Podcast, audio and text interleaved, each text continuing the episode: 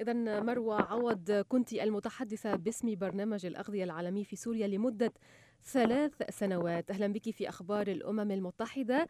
نحن نتحدث إليك اليوم بمناسبة اليوم العالمي للعمل الإنساني الذي يتخذ من موضوع المرأة في العمل الإنساني موضوعا هذا العام. أولا شكرا لإتاحة الفرصة للحديث مع أخبار الأمم المتحدة. أهلا وسهلا. شكرا لك. مروة ماذا يعني لك هذا اليوم خاصة وأنك قضيت ثلاث سنوات في سوريا في بلد يشهد نزاعا منذ أكثر من ثماني سنوات؟ بصفتي امرأة تعمل في مجال العمل الإنساني فهذا اليوم يوم العالمي للعمل الإنساني هو كل يوم أقضيه في خدمة المجتمعات المتضررة من الأزمات.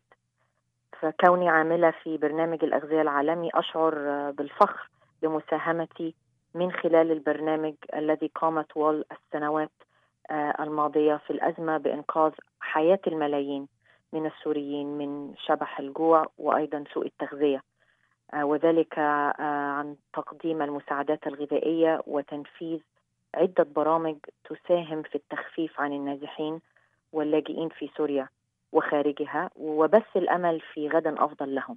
خلال عملك في سوريا خلال الثلاث سنوات الماضية هل من قصة معينة أثرت بك خلال عملك الإنساني؟ بالفعل قابلت الكثير من السيدات السوريات التي طحنتهم الأزمة وفقدن أزواجهن ومنهم السيدة ديما التي فجعت بمصرع زوجها وسط أطفالها واضطرت للهرب بهم من مدينة حلب وقضت فترة تعيش على صدقات الناس مما أصابها بالشعور بالمهانة. وذلك دفعها للبحث عن عمل لكي تسد رمق أطفالها. وبالفعل وجدت ذلك العمل عن طريق برنامج الأغذية العالمي حيث تقوم الآن بإعداد وجبات مدرسية للتلاميذ الذي يقدمها البرنامج في مدارس مدينة حلب. وقالت لي عندما قابلتها منذ بضعة أشهر أنها تشعر بالسعادة والثقة بالنفس لأنها قادرة الآن على رعاية أطفالها من عمل يديها. وتشعر أنها عندما تقدم الوجبات المدرسية للتلاميذ كأنها تطعم أولادها. فقصة ديما هي بالنسبة لي مثال حي على التأثير الإيجابي لبرنامج الأغذية العالمي وأيضا لبرامج المنظمات الأممية. الإنسانية التي تساعد المتضررين على تجاوز التحديات والمحن وبث الثقة فيهم وإعادة بناء حياتهم من جديد برأيك ما هي الفائدة؟ ما فائدة وجود نساء في مجال العمل الإنساني في الميدان؟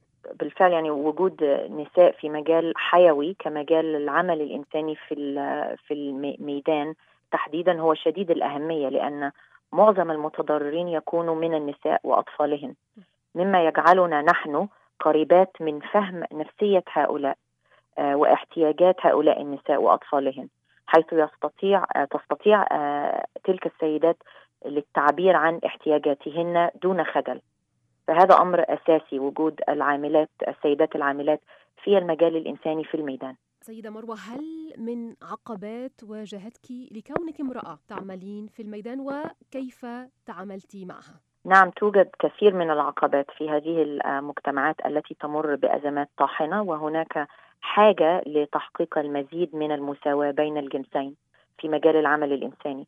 على سبيل المثال تواجه سيدات العاملات في مجالنا هذا مقاومة لمشاركتهن في الزيارات الميدانية رغم كون ذلك من صميم عملهن للتواصل مع سيدات وهن أشد المتضررات في أي أزمة. وأيضا أرى أن المرأة القوية يمكن أن تثير انتقادات لكنها ميزة يجب أن تتمتع بها جميع النساء العاملات في مجالنا الإنساني هذا. نعم مروة عوض شكرا جزيلا على هذه الشهادة. آه نتمنى لك التوفيق في مهامك المقبلة وطبعا سنبقى على اتصال لنرافق آه هذا هذا المشوار. آه شكرا جزيلا وإلى اللقاء. شكرا لك إلى اللقاء.